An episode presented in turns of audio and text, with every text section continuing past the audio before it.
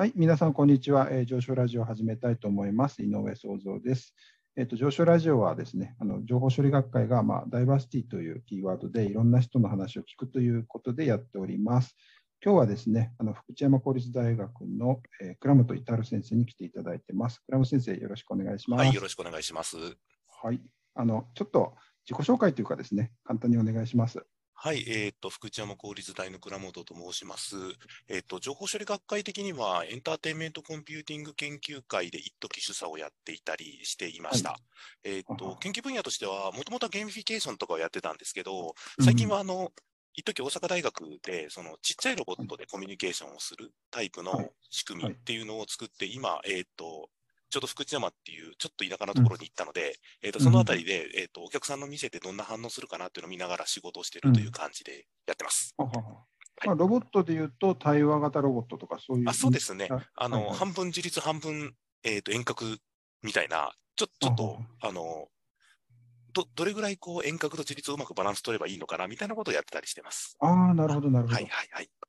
なんか、あれですね、コンタクトセンターといいますか、電話なんかとかチャットとかでも、そうですね、そういう話ありますよね。はいはいはい。だから、人と対話するときの、なんか人間に任せたいところともロボットでもいいやっていう部分のバランスをどうやって取るかみたいなことにやっぱり興味があってやってる感じですね。はい。なるほど。はい。いや、あれですね、情報処理学会のインタラクションというシンポジウムでもいろいろお世話になったりしてますけれども。はい。こちらこそありがとうございます。はい。いえいえ、こちらこそ。でも今日はですね、実はそこの部分を聞きたいというよりは、対話つながりではあるかもしれないんですけど、倉本先生、実はラジオのパーソナリティを長年務めていらっしゃる。えらい昔の話ですけどね、えらい昔でもないのか、でももうえらい昔ですよ。2010年から17、18年ぐらいまでって、もう5年ぐらい前ですね。でも長いですね、それ、本当に7、8年。そうなんですよ。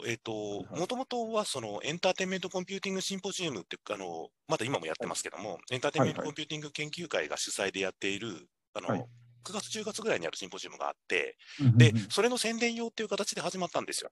はい。で、当時京都で、はい、2010年の時はね、京都でシンポジウムやったので、で、京都の普通の人たち、普通の人って変な言い方ですね、研究者じゃない人たちにも、ぜひ見学してほしいと、でもオープンにしたんで、見学してほしいということで、それの宣伝のために、なんか広報を打てないかっていう話をしていて、で、始まったんですよ。いや、ひどかったですよ、始まり方も。始まり方も、でも私には思いつかないんですけどね、急にラジオが始まった。急に始まったんですよ。実行委員会の終わった後の飲み会の時に、なんかいい方法ないですかねって言ったら、ちょうどその時は協賛というか、公演に関西テレビさんが入られてて、で、関西テレビの人に、ラジオとかいいんじゃないですかって言われ、で、それなら知ってる人いますよって言って、電話をかけた先がコミュニティ FM の方のところで、その宴会先にコミュニティ FM の人が来られ、で、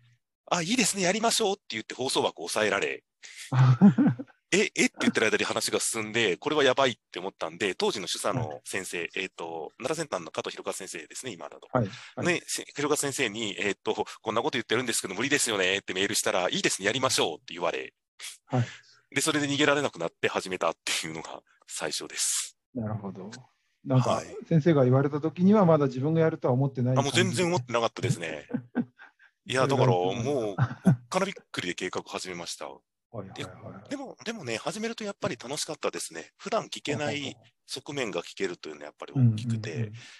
今でも YouTube にあるので、僕の名前、ひらがなで検索してもらえば出てくると思いますけど、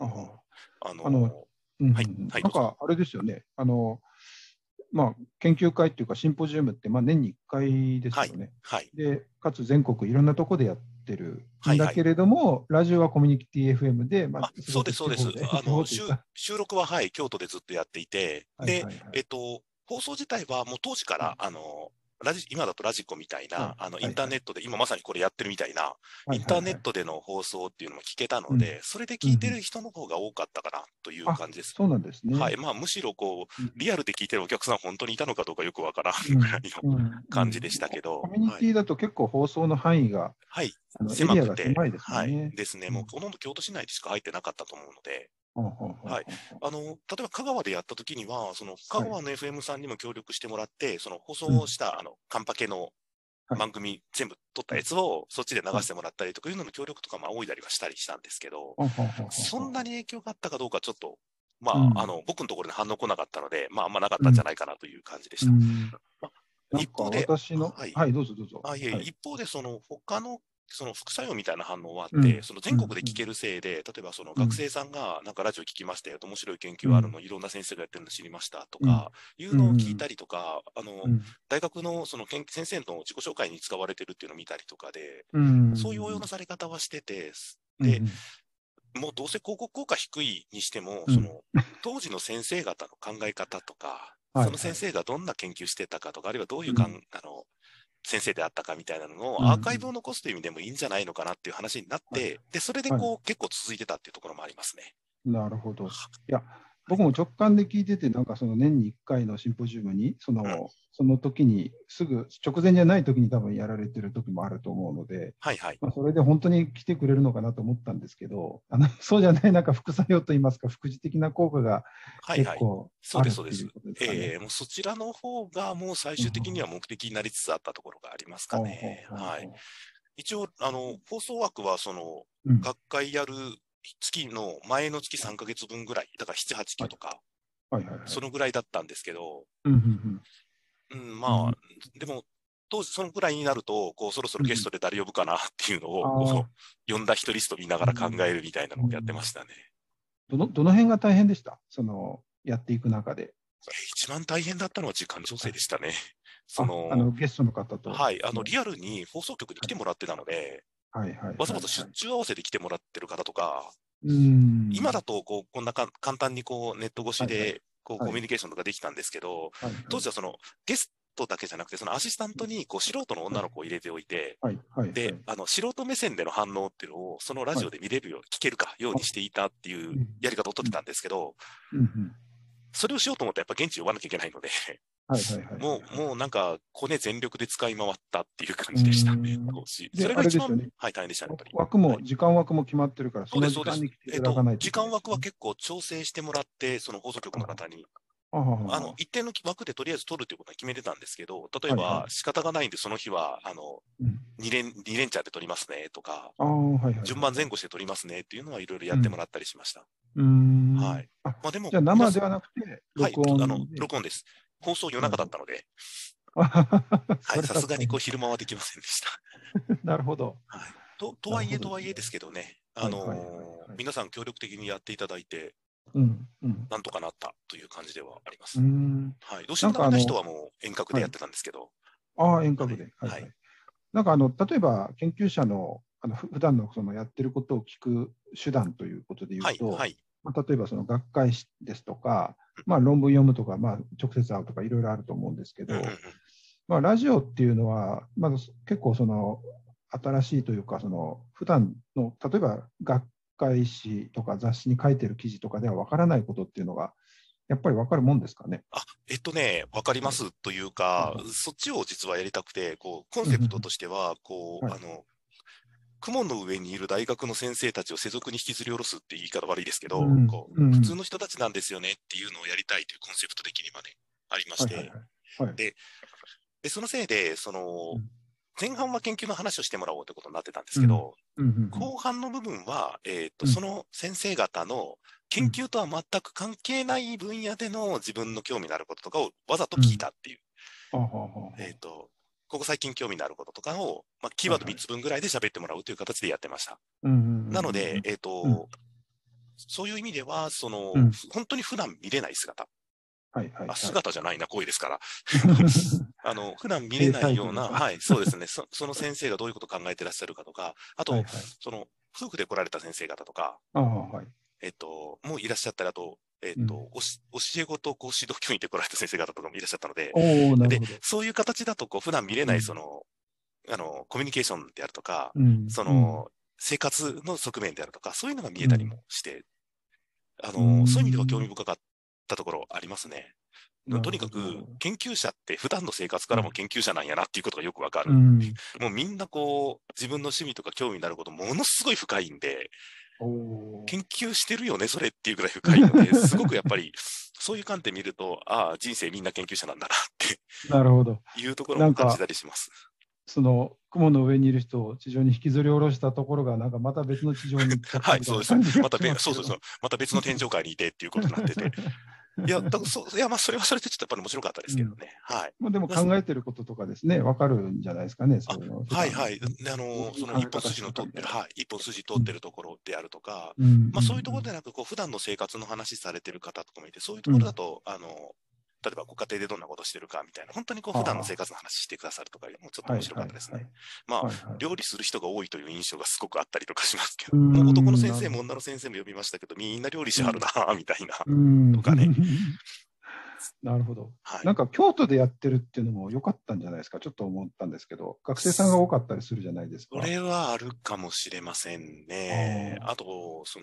来やすいというのもあったのかなって、京都って真ん中じゃないですか、日本から見ると。だから北からも南からも先生お呼びしたので、北北海道から南は多分九州の鹿児島ぐらいまでお呼び立てしたので、だからそういう意味では、その場所って立地的なメリットはあったと思います。東京でやってもよかったのかもしれないんですけど、東京だとちょっと慌ただしいっていう雰囲気、僕、なんとなく持ってるので、そういう意味では京都ぐらいがいいのかなっていうのは思いましたね。なんかそうですよね、京都、学生さんも多いし、なんかちょっとカルチャーというか、文化がやっぱり、ちょっと落ち着いた雰囲気がやっぱりあります。そうだと思います。はい。ラジオ局の周辺にも、まあ、そういう文化圏のところも多いですし、まあ、大体アフタートークとか行って、こう、ラジオ局の真下に、おしゃれなお店があって、そこでこう、ラジオ収録終わってから、なんか、懇親会をしてたんですけど、もうそこでもやっぱり、ラジオの続きみたいに、こう、割とアットホームの話してることが多くて、はい。なるほど。はい。そっちの方が面白いっていろんな人に言われたりする。でもそれは放送してないでしょ。残念ながら放送してません。それは僕だけのお楽しみなので。じゃあ、それは聞きたいですね、そこは。いや誰々収録来ますよみたいな情報が事前に流れたりすると、わざわざアフターに聞きに、アフター来られる人とかね、ちょっと一緒に来ますわ。なるほど、なるほど。ありましたし。面白いですね。はい。やっぱり仲良くコミュニケーションしているラジオに限らないんですけど、やっぱり話をきちんとして、なんかどういうことやってるかっていう情報のやり取りするのってみんな楽しいとか好きなんやなっていうのがすごくよくわかりましたね。いや、だから僕、ゲストで出たことってほとんどないので、こういう場面に立つのすごく、正直なんか何喋っていいんだろうと思うんですけど。最初はね、ネタないですよっておっしゃってましたもんね。いやいや、もう本当にネタなくてどうしようかなと思ったんですけど、いや、こういう場でおしゃべりするのってやっぱり必要やなって思いますね。いやでも私もちょっとだから倉本先生をですね先輩として参考にさせていただきたいと思いますけど、一個思ったのは、はい、あれですね、まあ、情報をみんなに放送するっていうのもあるんですけど、やっぱりコミュニティというか、仲間というんですかね、交流がやっぱり生まれて、それが大事になってるっていうのが一つの、まあ、研究者の生き方の一つでもあるのかもしれないなと思ってますね。はい、ラジオのおかげで、いろんな先生に声かけやすくなったっていうのは、割と僕の財産になってるところがあって、だから、名前は有名なんだけど、僕から見ても声かけにくい先生方っていらっしゃるわけで、偉い先生とか、あまりこう、分野がちょっと違っていて声かけにくい先生方とかいらっしゃるんですけど、そういう先生に、ラジオの収録なんてって声かけられるのって結構美味しいなと思っていて、だから、後半になると本当に、もう、断られるの覚悟で重鎮の先生とかにお声かけしたりとか。結構しましたよ。はい。いや、でも多分ね、クソ忙しいんで、遠隔でいいですかとか言われたりしますけど、はい。でも出る方も、多分それで他の人のやつ聞いたりとか、先ほどおっしゃったように、アフターでこう、はい、されてます、されてます。はい。だから、先生だけじゃなくて、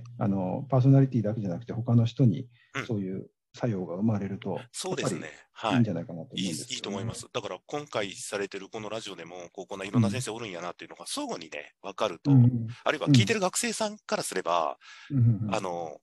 知らない人たちだった人たちがわかるので、例えば学会とかで会った時に、質問された時とかに対応する時にはいいかなとか思ったりしますね。ちょっと人柄がちょっとだけ分かってるみたいなところ。はい。話しやすくなりますからね、知ってるか知らないかって言ったら知ってる人の方が。だからそういう意味で、そのきっかけになるような情報をできるだけラジオで提供できたらいいなっていうのはずっと思っててやってました。私もちょっと参考にさせていただきます。いえいえ。ありがとうございます。ありがとうございます。はい。今日はですね、福知山公立大学の倉本至先生にですね、お越しいただいてますけれども、まあ、長年本当にラジオをやってたという先輩ということで、面白いの参考になってます。もう先輩やめてほしいな。わせていただきました。はい、もしですね、倉本先生に聞きたいこととか、またラジオでやってほしいことがあったら、ちょっとコメントとかいただければと思います。はい、番組復活のご希望とかあればよろしくお願いします。そうですよね、それもぜひぜひやってみたい。はい、じゃあっていうか、先生、ぜひこの上昇ラジオをやっていただきたいんですけど。だから僕、はい、前向きに検討させていただきますということですね。はい、そんな感じで楽しい話ができました。はい、じゃあ、上昇ラジオ、この辺にしたいと思いますけれども、上昇ラジオは、情報処理学会の、ダイバーシティを考えるということで、いろんな人の話を聞いております。井上創造が、お聞きしました。はい、じゃあ、倉本先生、今日はどうもありがとうございました。はい、どうもありがとうございました。はい。